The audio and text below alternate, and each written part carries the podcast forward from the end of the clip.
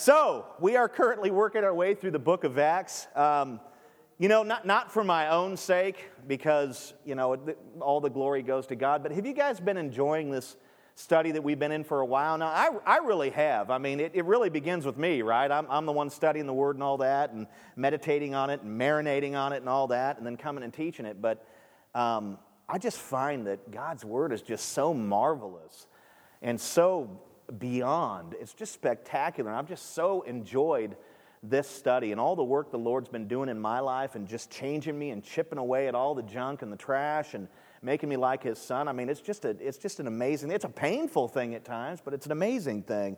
And I've just been enjoying the Word of God. I have. And I've been enjoying you and the interaction, the conversations about it. It's just spectacular. We ought to just, I think, begin by giving the Lord a huge hand for his grace, right? And for how he's that he's made himself known to us in the way of salvation, the way of righteousness, that this Bible is a light to our path. Are you kidding me? You can't get better than that. What would we be without the Word of God? Groping around in darkness. Unbelievable. So excited about that. We have been examining chapter 14. We just started actually in 14. We took a while in 13. So if you want to, you can just take your Bibles and turn right over to Acts 14. Acts 14. Acts chapter 14. And if you don't have a Bible, we have some in the back over there by the serve wall. And you could grab a Bible and, and, and you could even keep that Bible and you could also sign up to serve. Got to get it in there somehow. Um, no, but you could definitely get a Bible over there. We've got some great hardback Bibles back there, and that can be a gift to you if you don't have one. Um, so basically, last week we kicked off with chapter 14, and we focused on verses 1 to 7, right? You remember? Verses 1 to 7 was kind of our starting point. We learned about how Paul and Barnabas preached the gospel in the Galatian town of Iconium, something we studied. We, we learned about how a great number of those Iconian townsmen had been won to Christ, that God did a, a, a miraculous saving work in that particular community. We also learned that the unbelieving Jews, there were some Jews there that didn't give their lives to Christ, who rejected the gospel. They were called unbelieving Jews, and how they wanted to drive Paul and Barnabas out of town. So, what did they do? They poisoned the mind of some of the unbelieving Gentiles, and they stirred them up against the brothers, is what the text said. And Paul and Barnabas were resolute and unwavering and continued in spite of all of this persecution and, and hatred towards them and slander and all these things. They were resolute and continued to boldly preach and evangelize in that community. I think we all marveled last week at their boldness. And that boldness can only come from the Lord. There's just no way, we don't have those abilities. We do not possess that kind of boldness to stand on the truth and to hold our ground. It only comes from Jesus because he was incredibly bold. And so they stayed in it, they stayed in the thick of it and kept preaching, but they were dealing with a lot of stuff. The unbelieving Jews and the stirred up Gentiles went to Iconium's political leaders and requested that the political leaders get involved. Okay, so they really couldn't stand the preaching. They hated the message. They hated the fact that they were getting a lot of attention and people were being saved. And so these two groups, these stirred up Gentiles, poison minded Gentiles, and unbelieving Jews, went to the political leaders. Why not go to your senator, right? They went to their local senator, they went to their local mayor or what have you, assemblyman, and, and got them involved in this thing. And it was crazy. The three groups then formed a plan to mistreat and stone Barnabas and Paul. Um, they had this plan where they were going to kind of try to stone them, and, and we're not certain if they were going to try to kill them. I think they probably were, or they were just going to try to drive them out of town. But they had this plan where they were going to, like, you know, they were in the alleyway or whatever. I don't know how it played out. And there they are, you know, and they were going to try to get them. And, but Paul and Barnabas learned of it. They found out about the plan before it was hatched, and they fled to the district of Lycaonia and visited two cities, Lystra and Derbe after arriving in those cities, Paul and Barnabas began to do the very thing that kept getting them in trouble wherever they went. And that is that they boldly preached the gospel. We can't preach it here anymore. They're going to try to kill us. We'll go over here and preach it. And that's kind of how they did it. And it's amazing that every time they moved to another city, it was because of persecution. You see how God uses persecution? We fret we cry, we run, we hide when it comes, and God uses it to drive His church into new districts. That's what we see in the New Testament. It's amazing. That's how the Gentile church was birthed to begin with. All the Christians were localized in Jerusalem. And if it hadn't been for Saul of Tarsus and the persecution he brought out, they'd still be there chanting Jesus and loving him, and we'd be lost. That's what we do. God uses persecution, He uses His enemies to drive the church into the places that He wants to reach people and call the elect out of darkness. It's amazing. Isn't it amazing what God uses? He uses all things, everything, He uses it all. He's sovereign. And so persecution came, they bounced and they went and they started doing the same thing, man. Who does that, right? I go into, uh, you know, seclusion. I go into a cave and hide and just get in my Bible. I love the Lord. These guys went right to another city and started preaching the same gospel that had their lives, caused their lives to be threatened. Amazing. The boldness and determination of Paul and Barnabas is extraordinary. Entire cities erupted in hatred and violence against them for preaching Christ, but they were unflinching. They were resolved to continue the work of the Lord. I love what John Calvin said about this, not in a commentary about this particular verse, but it's something that he had said about something else. And he said, When any person has fixed his eyes on God, notice fixed, they don't move. When they're fixed on God, his heart will be invincible and utterly incapable of being moved. And I think that statement really describes really well Paul and Barnabas, don't you? They were fixed on God Almighty. Their hearts were secured in the finished work of Jesus Christ. And they were utterly incapable of being moved away from the gospel ministry. They did not vacillate. They did not modify their preaching.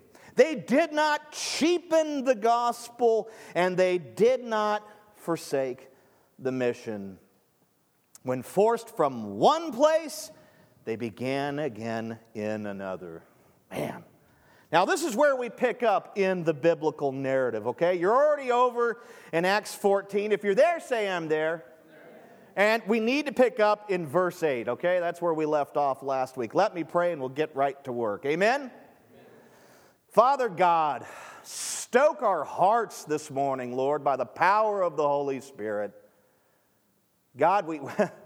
As I say every week, we come in, I come in here as, as, as Phil Baker, and I want to leave as a, as a better Phil Baker, a more equipped Phil Baker for you. That I may be emboldened, encouraged, emboldened, and better equipped to be a man of God.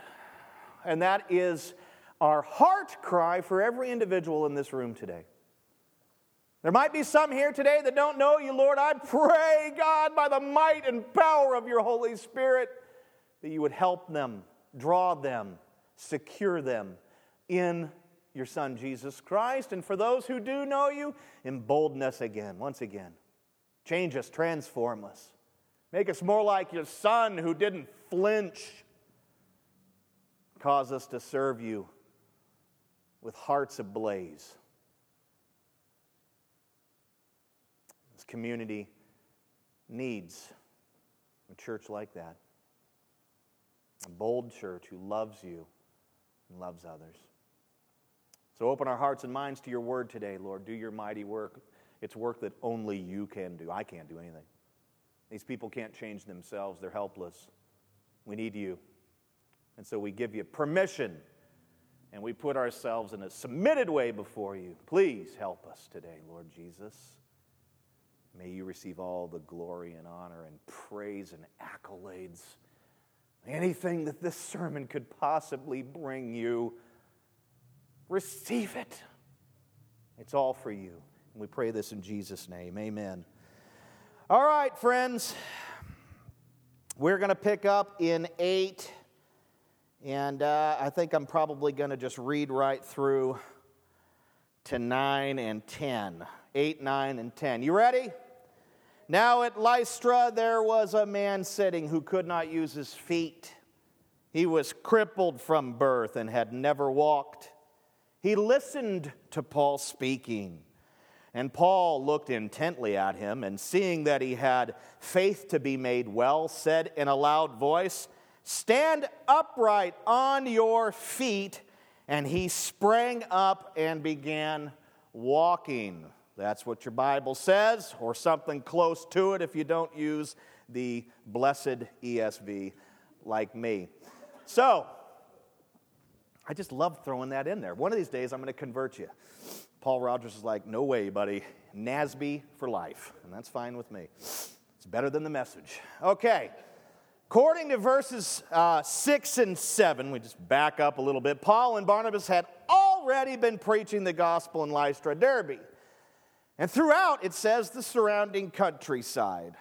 Okay, the most populated place. Now, so, so what's our context? They'd already been preaching in and out of these cities. They'd been moving around and going from one to the other and preaching. And in the surrounding countryside, on the local dairies, I don't know what they had there. It's not like here, but whatever. So they'd been preaching. Now, the most populated place in the city would have been the agora or marketplace. And I'm kind of referring to any city, basically. Any city would have had an agora or marketplace. Okay? Now, Paul visited synagogues and agoras when he entered a new city. Whenever he went on his missions journeys and went to a city, he went to synagogues first if they had a synagogue. And if they didn't have a synagogue, because there wasn't a population of Jews there, it was so minimal they didn't have a synagogue, he'd go to an agora.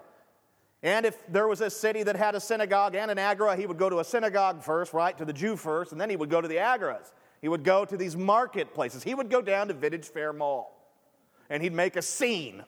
And all those rent-a-cops would, no, I'm just kidding, all those loving security guards would come and they used to jack me up with my skateboard back in the day. I'd go there and ride around and they'd try to arrest me. And he'd be like, neener, neener, neener. But they would be there and they would be all over this guy like a cheap suit. He would go right down to Vintage Faire Mall. He would go right into your Gilroy Outlet Center, which I love. He would go into these major, major shopping places, these major marketplaces. And of course, he went to the synagogues as well. Now, at Lystra's agora, Paul noticed, okay, he'd been preaching in and out of this agora, this marketplace, and the text says that he noticed a particular man. He noticed a guy there. Okay, and I think that's amazing. And such is the grace and mercy and extraordinary sovereignty and power of God. When you're in a place with a zillion people, how do you notice one guy? Just go to Vintage Faire. You're going to notice about 5,000 people, and you're going to leave and you're going to be frustrated, right? Because of the 5,000 people, right? He notices this one guy, this one particular person. Now, Luke tells us four things about this guy, okay? Number one, he sat. Okay? Now, I think that this probably, because he was a sitter, I believe this indicates that he was probably a beggar. Okay? It's a marketplace. You don't sit down. Where do you sit down when your wife's trying on clothes, guys? I look for the closest place I can, right? Where do you sit down, right? Okay, you don't sit down in a marketplace. Not even the merchants sit down. And so this guy was seated, and I believe that's because he was a beggar. It makes sense. Number two, he could not use what? What's the text say? I hope you're following it. That's right. He couldn't use his feet. Number three, the other detail there, the third detail is he was crippled from birth. Okay, you see the detail? And then the fourth detail we see, the fourth, uh, fourth descriptor, is that he had never ever walked. He had never walked before. Now, Luke's fourfold description is meant to emphasize this particular man's hopeless, hopeless, hopeless condition. He sat because he couldn't stand. His feet didn't work. He was crippled from birth, had never known what it was like to walk. Okay? So, what Luke is saying here is that this guy was utterly hopeless in his physical condition. He couldn't do anything but sit there. And I believe he sat and begged, as most crippled people in those days did, and even do today to some degree when you see them out on the streets, the homeless, crippled folks. Luke tells us something extraordinarily interesting, though, and that is that the crippled man listened to Paul speak. You see it there, right? He listened to him speak, and the verse suggests something very interesting here, and it suggests in the original language that the guy listened to Paul over a period of time. Okay, so this, this wasn't a, in other words, this wasn't a first time deal when he listened to him, and it wasn't a second time deal. There was this sort of perpetual state of listening to Paul preach the gospel. Okay? So he listened to him pretty regularly. Whenever Paul came to the Agora, this man paid attention, and it could have been dozens of times. I don't know. Paul preached in the Agora many times, and each time he did so, this crippled man listened to him. Now, Paul, it says in the text, Paul took notice of him. And it would appear that the reason why he took notice of him wasn't, you know, entirely because of just this heart of compassion, which we know that Paul had. He did have a heart of compassion and love for others. In fact, it's, it's, it's, hard to, it's hard to rival him in his love for others if you study his life and ministry. He was an amazing lover of people. He loved sinners. He loved his brother Jews. He loved Gentiles. I think there's a compassion element to it, but I think it was bigger than that. I think he saw a potential opportunity in this man. He saw his hopeless condition, and he saw an opportunity. He saw an opportunity to affirm the truth of his preaching through miraculously healing the crippled man. Okay? Purpose of miracles, as we study in Scripture, is to authenticate the preached word. Okay, that's the purpose of miracles. It doesn't mean that God doesn't heal people because he doesn't love them or he's not compassionate. Of course he does. Of course he's compassionate. Of course he's merciful. but miracles have a grander purpose, and the purpose of miracles is to authenticate what's being preached. Okay? If someone comes claiming that they have a divine message, obviously it would be the gospel in this context, then God backs up what they're saying. He proves their authority to preach it and the truth and legitimacy and accuracy of his word by backing it with a miracle. He says something extraordinary, people are like, wow, and then bam, a guy gets healed, and people go, whoa! What he's saying is obviously true because David Copperfield in Vegas last week could never do that to a guy, right? You know, right? He backs up his word, he backs up the truth of his word with miracles. He saw an opportunity. And it says, and because of this, he looked at him with the intention of healing the man, performing a miracle to authenticate his word. And, and the text is interesting too because it says that he could even see, Paul that is, could see the, that the grace of God was already at work in the crippled man. He could see that the seeds of faith had been planted and had begun to grow, right? The text says Paul noticed that he had the faith to be made well. And the truth of Scripture is, is that nobody on their own possesses faith, it's a gift from God. And so God had already given this man a measure of faith and had begun to work that faith in his life. The crippled man believed the gospel, essential, and that Christ could heal him. The crippled man's faith was the result of Paul's consistent preaching in the Agora, and obviously, the main part of that would be the work and power of the Holy Spirit that was at work in this man's life. So, what I'm telling you is, this guy didn't bring himself to faith. He had been listening and listening and listening, and God blessed him and opened his eyes and opened his heart, and the man understood the gospel and received it by faith thus having the faith to be made well. Many people take this and try to run with it and say, look, every person has this potential for faith and every person can believe if they choose to and all that. That's not what Scripture teaches. Faith is a gift given by God. Okay? And it is true that all sorts of people, every race, tongue, background, language, get saved because God is good. He saves people everywhere. So this guy had these the faith to be made well because God was already at work in his life, and then grabbing the attention of everyone within earshot. Paul said to the crippled man in a loud voice, What did he say? Stand upright on your feet. Okay, Paul's Paul issued a command to him. He didn't say, if you'd like to, stand up. If you could, try to stand up. Okay, this was a decisive, you know, explicit command to stand. And with the words came the power, with the words came the miracle. The end of verse 10 says, What about the crippled man? He sprung up and began walking. He didn't get up going, Oh, oh, oh, oh I wonder if they're going to work.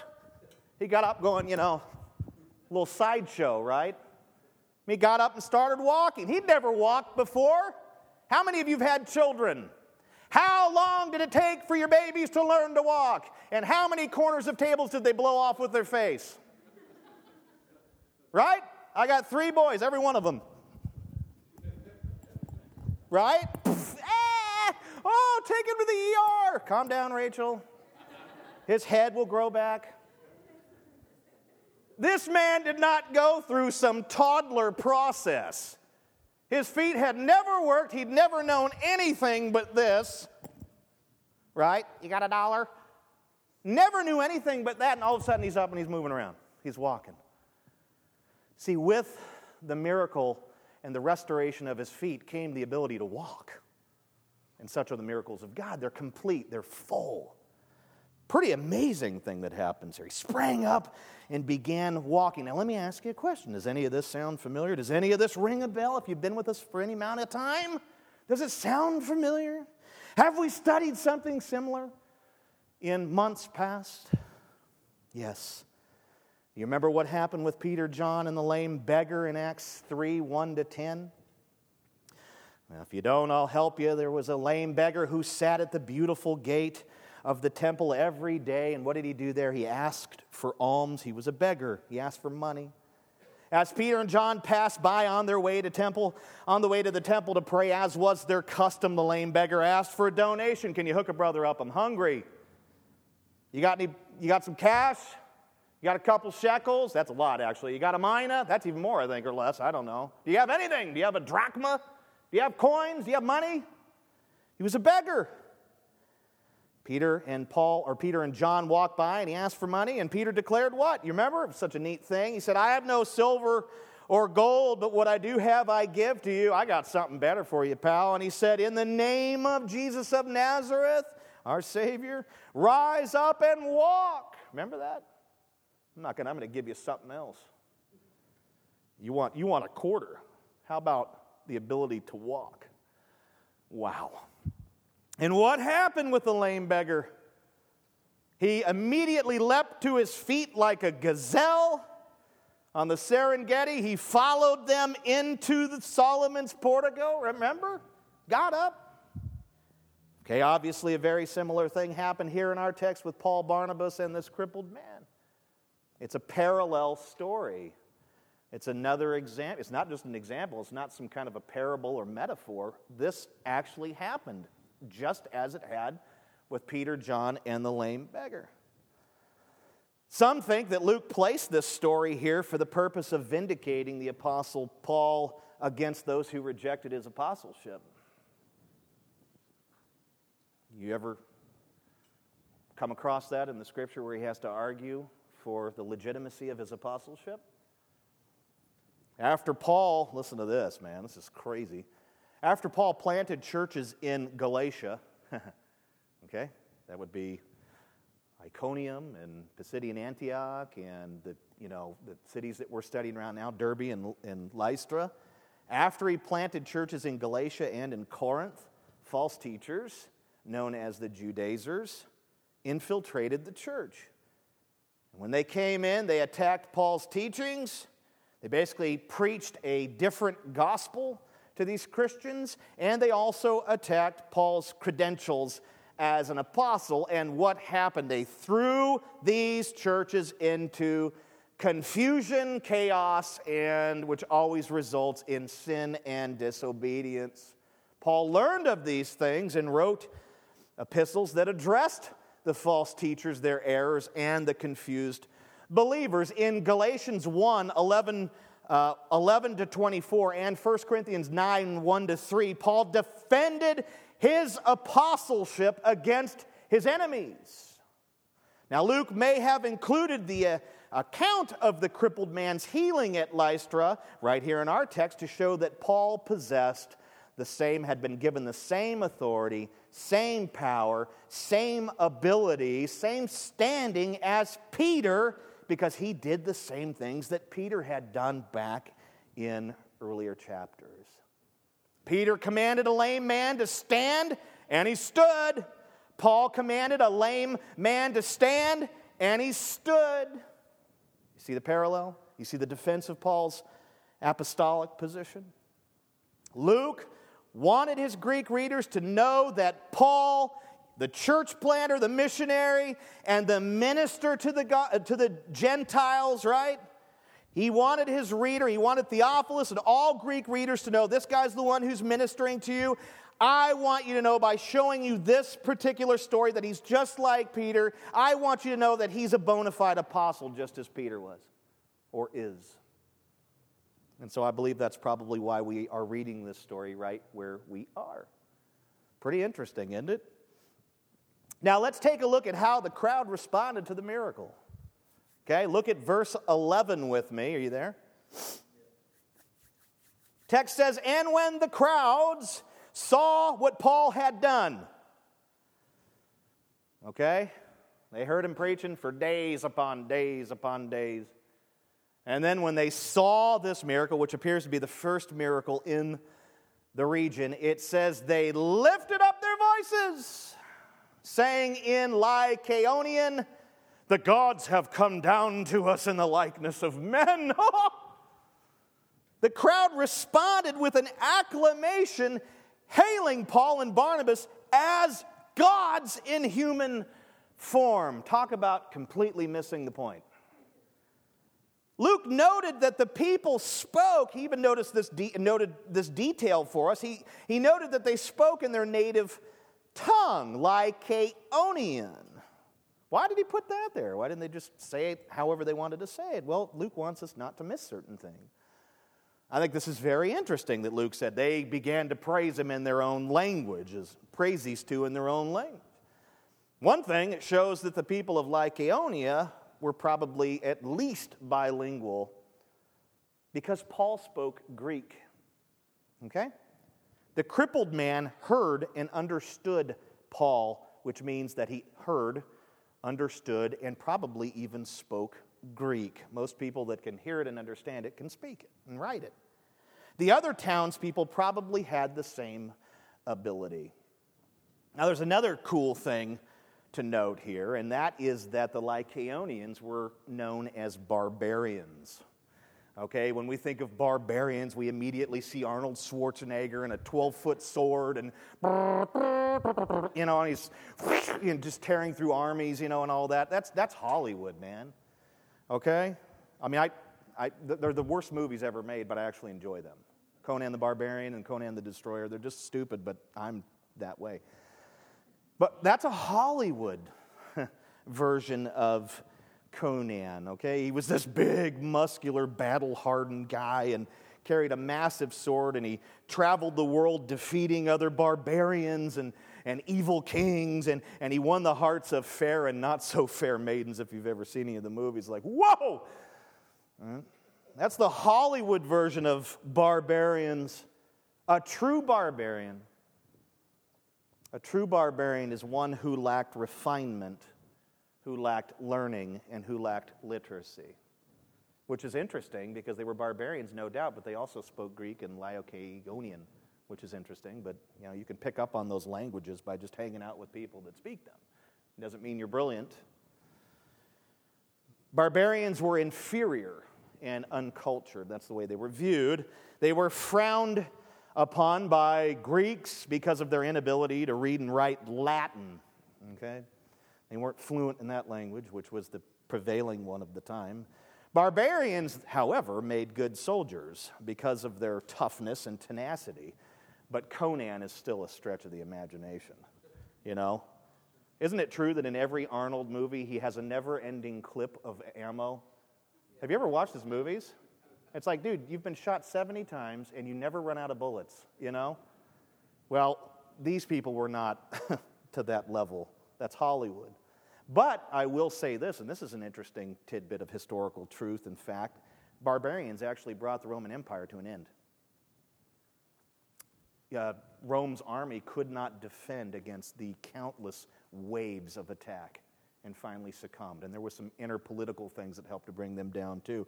And that, that empire stood for a thousand years, probably the longest reigning empire in world history. And barbarians, just, just barbarians, brought them down. Pretty amazing how technology can go only so far. But anyway, so these folks were barbarians and they made decent soldiers and all of these things. And, and there were whole communities of barbarians throughout the Roman and Greek world. Lots of communities around there. Lycaonia was one of these communities. You had these sort of bilingual barbarian types, unrefined, had no idea what a Picasso is. And, and that's where this is all taking place. In Romans 1:14, Paul acknowledged his ministry to barbarians. This is interesting. Maybe you've read it before. He said, I am under obligation both to Greeks and to barbarians. He said that. And then he says, both to wise and to the foolish. He also said that. It's like the Greeks are wise, the barbarians not so wise. And I think that Paul was referring to the Lycaonian barbarians here, okay? I think that's who he's referring to there in Romans. In comparison to the educated Greeks, the barbarians were considered foolish to some degree. But Paul was obligated to preach the gospel to them regardless, because you don't just go in because people are smart and whatever. God takes the foolish and exalts them up above the wise and all those things. Now, we can see, here's what's incredible about this, and this is why you get the background. You might be thinking, why are you giving us all these details about these Lycaonians? I don't care about Conan. I don't care. Yeah, you need to. Let me tell you why, because you're going to see an example of their foolishness in verse 12. Okay? Their simple mindedness, their foolishness. Look at it with me. 12 says, Barnabas they called Zeus. Zeus, he's Zeus right? Clash of the Titans. And Paul, they called Hermes because he was the chief speaker. After seeing the miracle, the Lycaonians believed and then declared in their own language that Paul and Barnabas were gods in the flesh. They called Barnabas Zeus. In Greek mythology, Zeus is the god of gods or the god above the gods or the father of the gods and man. In other words, Zeus is the king. He's the reigning God of gods. He is the highest God. Now, here's something that's interesting. Paul was the obvious leader, right? Why then did they consider Barnabas the higher God? Well, guess what? It could be because of his appearance. He was older than Paul, and so they might have figured, well, he's older, so he's got to be the older God. Or maybe it's because he was taller. Maybe it's because he was more handsome. Who knows? But they were looking at him saying, That's Zeus, he's come down. And Paul they called Hermes. Now, this makes sense because Hermes was thought to be the chief messenger of the gods, and Paul was the one who consistently gave the messages, sermons preached. So he was obviously the head communicator, so that would, in their minds, make him Hermes. Now, the Lycaonians took things even further. Another example of their crazy foolishness. Look at verse 13. Okay, it's bad enough that you say, We got gods here. All right, we got some gods in our midst. We got Zeus and we got Hermes. Check it out. Now look at 13. And the priest of Zeus, whose temple was at the entrance to the city, brought oxen and garlands to the gates and wanted to offer sacrifice with the crowds. Uh oh the Lycaonians were about to throw down a fat worship service in honor of their two gods in the flesh. Okay, it was bad enough that they just said these guys are gods. We need to worship them.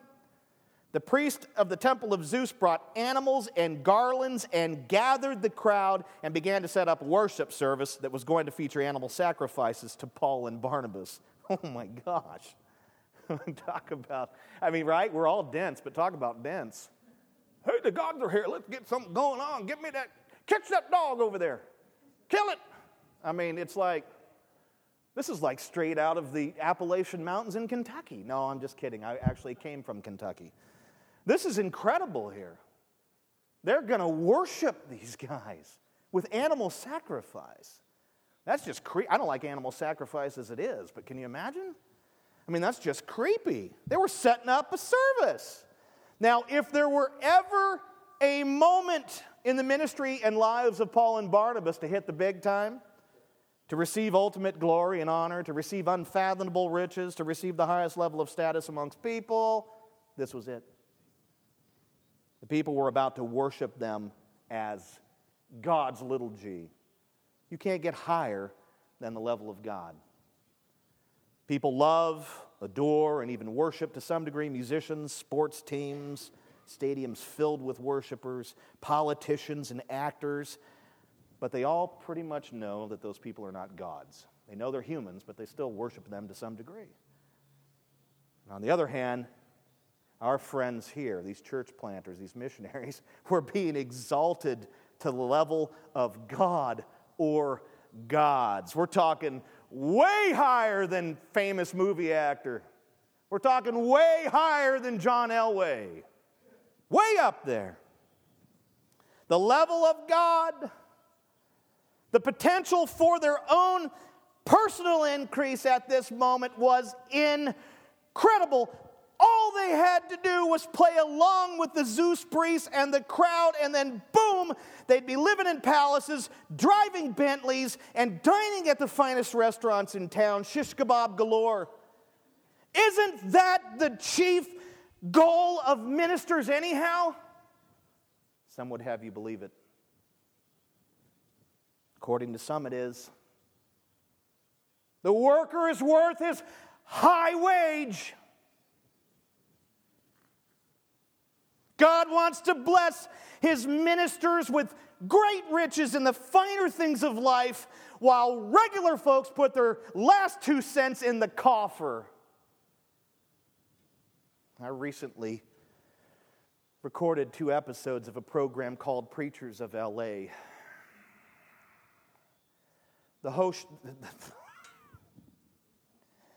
the show highlights seven or eight big time, big time LA preachers. These men lead some of the largest churches in the area, and there's a lot of people down there. Some of these churches of theirs have 30,000 plus people. They're like Osteen big. And I suspect that each of them belong to some facet of the charismatic movement. Not all charismatics are into these things, by no means but many are, these men preach health and wealth, each of them. A couple of them have committed adultery, had babies with their mistresses, and then got divorced, but still remain in their high positions. The Oxygen Network, which it features this program, wants people to believe that these men represent the true church of Jesus Christ but they do not represent the true church of Jesus Christ. They represent American religion. Do good things and receive good things from God, including eternal life. Think positive thoughts, do good deeds, and God will bless you with more. You know, Joel Osteen theology. He's the poster child and pinnacle preacher for American religion. But the preachers of LA make Joel Osteen look like Martin Luther. They're at another level. In our text, Paul and Barnabas were presented with the greatest opportunity of their lives to increase themselves. And I have no doubt in my mind that any one of the preachers of LA, if they'd have been afforded the same opportunity, they would have leapt at it. Why do I think that? Because of the cars they drive, the homes they live in, the sermons they preach. I'm not saying that God doesn't bless his ministers or his people, but there is a limit. These men live as the highest Hollywood stars live. Does that make any sense for a preacher who's preaching about Jesus Christ who had no place to rest his head? No. Any one of these guys would have said, huh, man, I'm going to I'm going to set up shop in Derbe. I'm going to set up shop in Lystra. This is the perfect place to plant one of our health and wealth churches. The pursuit of prestige of these men and the lavishness of their lifestyles proves it. Now, how did Paul and Barnabas respond to this grand opportunity for self exaltation and glorification? How did they respond? I'll tell you how they responded, friends. They responded just as any true person or minister of Jesus Christ should respond. Look at verse 14 with me. 14 and 15. But when the apostles, Barnabas and Paul, heard of it, they immediately opened up a shop and started taking offerings, went down to the Ferrari dealership. Oh, oh, wait a minute. I'm reading from something else. It says they tore their garments and rushed out into the crowd, crying out, Men, why are you doing these things? We are also men of like nature with you, and we bring you good news that you should turn from these vain things to the living God or to a living God who made the heaven and the earth and the sea and all that is in them. The first thing they did when they saw this playing out was that they tore their garments. Do you know what that means? The tearing of one's garments was done to convey the highest possible level of disgust. I'm reminded of how the high priest Caiaphas tore his vestment when Jesus claimed to be God. It was absolutely tragic that Caiaphas rejected Christ and tore his vestment, but we can learn about Jewish culture from his example, can we not? He was utterly disgusted with what Jesus said and ripped off his thing, and he wasn't even supposed to tear that off. Never would you do that. He could tear something off, but not that special vest with all the jewels in it. ripped it off. To tear one's garment was to show the highest level of disgust, the highest level of disapproval, the highest level of disagreement. When Paul and Barnabas tore their garments, that is exactly what they were conveying. They were utterly disgusted by the idea. It was like a filthy idea to them, a dirty, wicked idea to them. Being worshiped brought about that sense of disgust. They completely disapproved of what the crowd was attempting to do. After tearing their cloaks in disgust, they rushed into the crowd to stop them from proceeding. They ripped their vestments and ran into the crowd. They began to correct and plead with the people. Now, since Paul was the chief communicator, he spoke on both of their behalf. Notice the details of Paul's correction with me, okay? Number one, men, why are you doing these things? We are also men of like nature with you. Paul said, in effect, Are you out of your minds? Why are you attempting to worship created beings, men? Calvin commented, he said, uh, he actually called back in, during the Reformation, Calvin called creation the Theatrum Gloriae Dei, which means the theater of God's glory. Creation is God's stage where he displays his glory. Creation exists for the glory of God. Just go back and read Psalm 148 again. You heard it read earlier. Read it over and over and over. All things exist for the glory of God. Now, since creation exists for the glory of and worship of God, it is sheer lunacy, it is absolute craziness and unlawful for men to glorify and worship the creation. Worshiping the creation rather than the creator is blasphemy. When people glorify and worship creation, they misunderstand the purpose of creation, which is to glorify its creator. God did not create all things so that we would worship all things. God created all things that we would worship Him.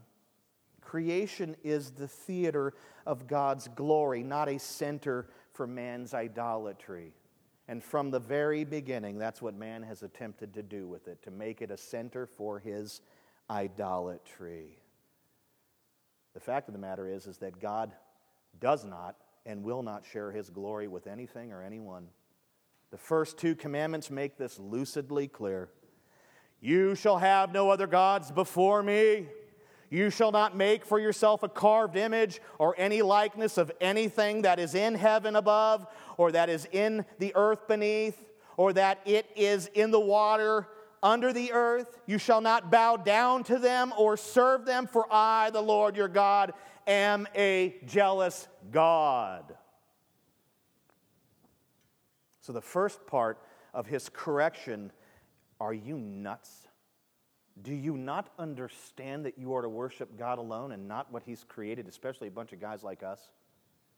Number two, part of his correction is we bring you good news. Paul said, in effect, we didn't come seeking to be exalted in worship. Heaven forbid we came to bring you the good news, the gospel. Paul let them know that they missed the reason for their visit, the purpose for his preaching, and the purpose for the miracle. In Paul's sermon in Acts 13, did we see anything that would suggest that Paul was interested in exalting or glorifying himself? No, Paul said nothing like that. And Paul preached the same sermon at the Agora in Lystra. Wherever he went, that's the sermon that he preached, something similar to that, slight variations, but always the same stuff. And what was that same stuff? Jesus Christ is Israel's and the world's Messiah. Jesus Christ was resurrected. Jesus Christ is alive. There is, and he also preached something so incredibly important, really the nature of the gospel, the whole thing here. There is forgiveness and freedom in the name of Jesus. That's what Paul's been preaching. How on earth did these people figure through all that preaching and that miracle that they would be trying to set themselves up as gods? Paul never said anything like that. You see the foolishness coming out? Paul and Barnabas must have been dumbfounded by how these people missed the point.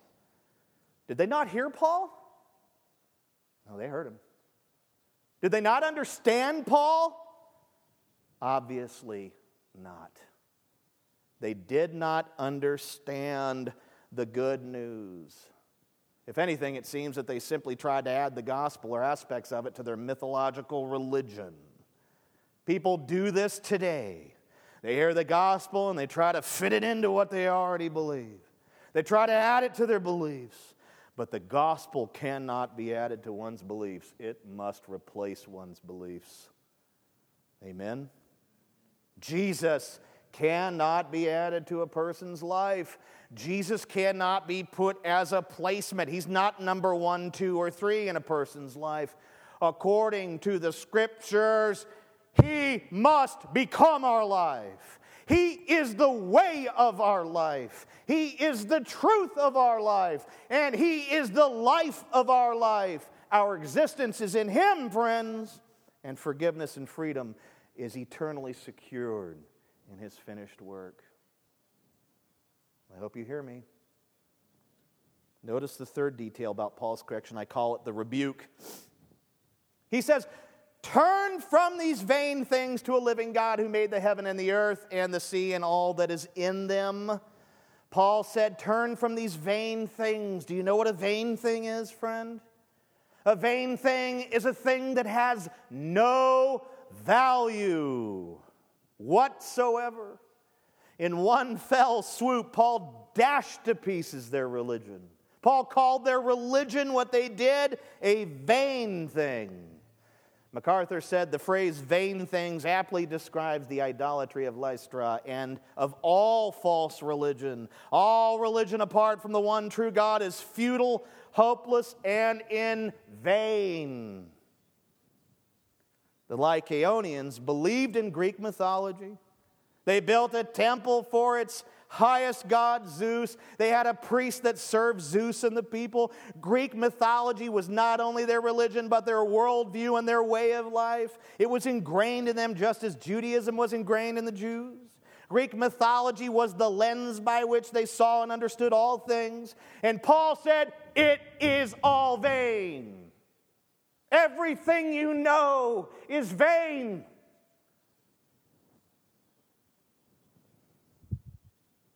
What boldness. What courage. And these people were barbarians who later took down the Roman Empire. Notice how Paul called for the crowd to repent. He said, Turn to a living God who made the heaven and the earth and the sea and all that is in them. What is implied by the phrase turn to a living God? I'll tell you what's implied that their mythology, religion, Zeus, Hermes, and all that are dead.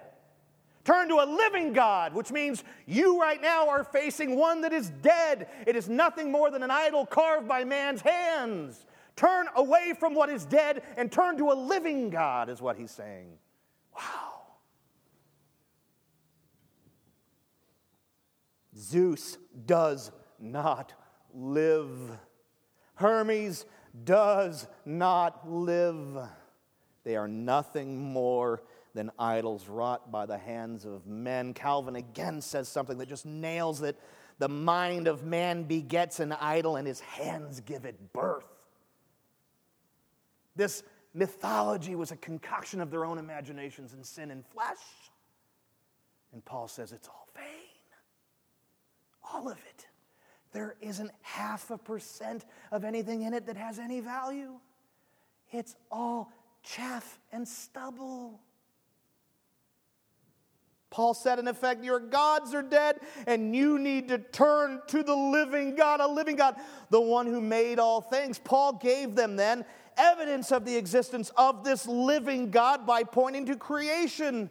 Creation is teeming with life. Heaven is filled with living angels and the living God, Father, Son, and Holy Spirit. The earth is filled with living people, animals, insects, and plants. The sea is filled with living fish, animals, creatures, and plants. Paul's point is that creation has life because it was created by a living God.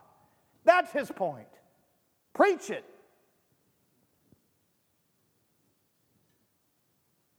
He then commanded that they turn from dead idols to this living God, this one who created all things. What you see around you has life because a living God made it.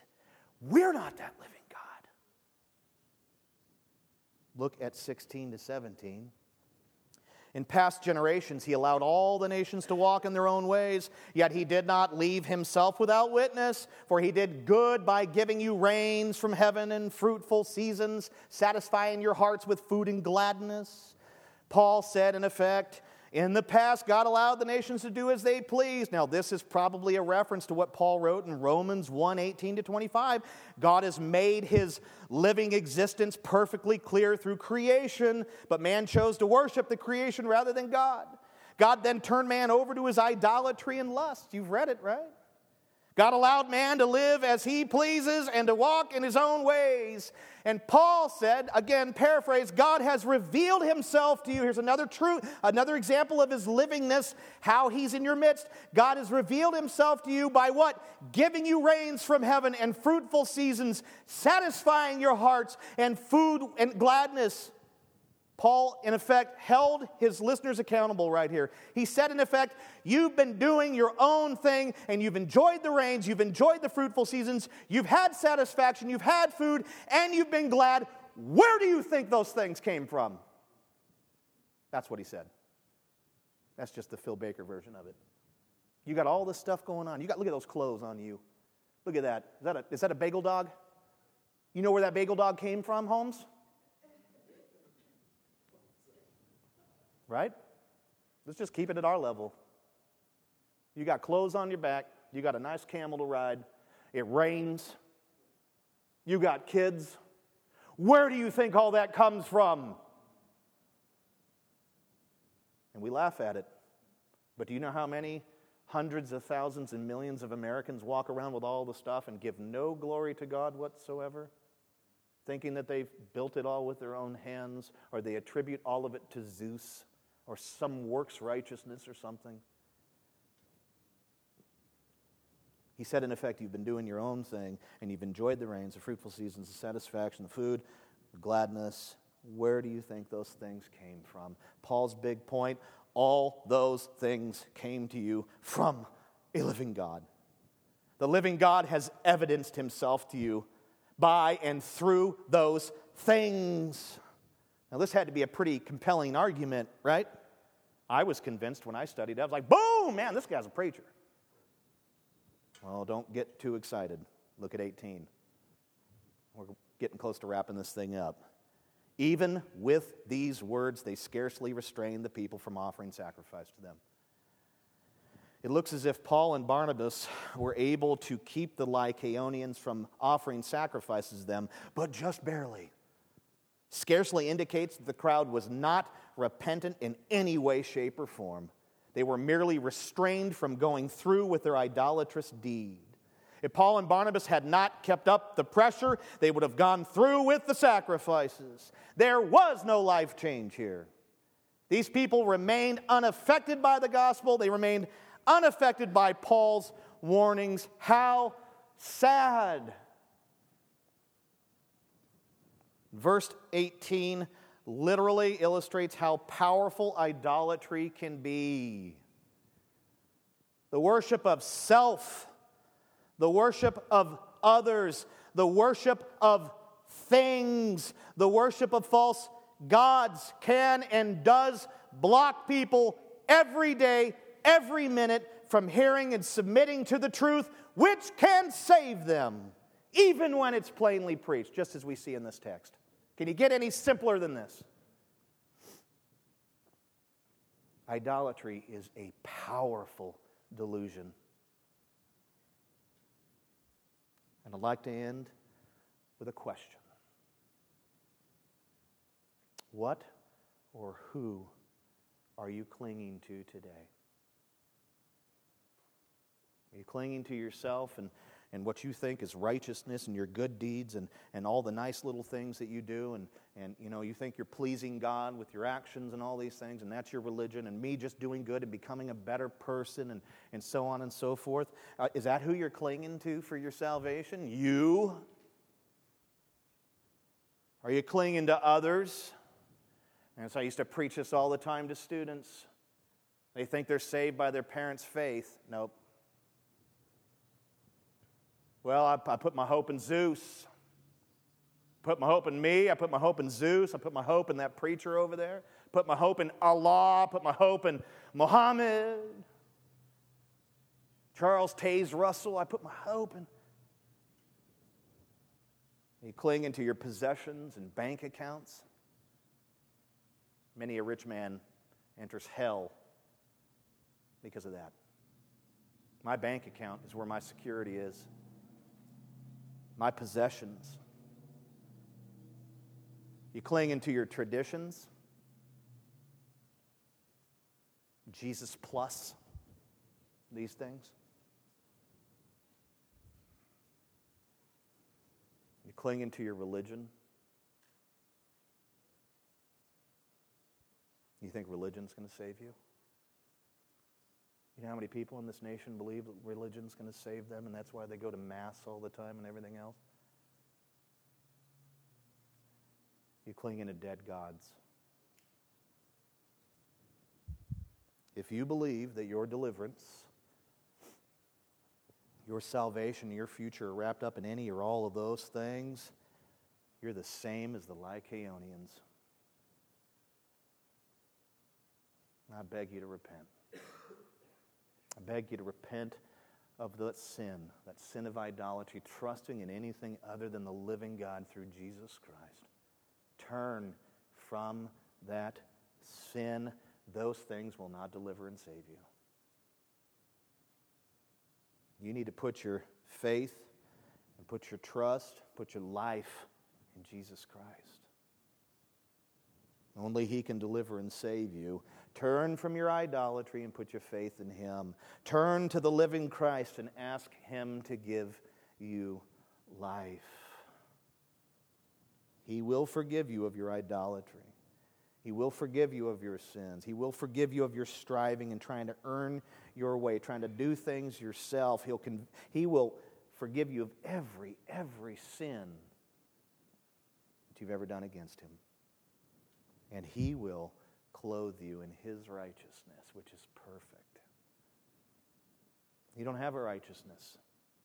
No false God, no yourself, no deeds, no works. Nothing can give you the righteousness you need to see the kingdom of God. Only Jesus Christ can. And if you submit to him, if you give him your life, he will wrap you up in that beautiful, sparkling white garment.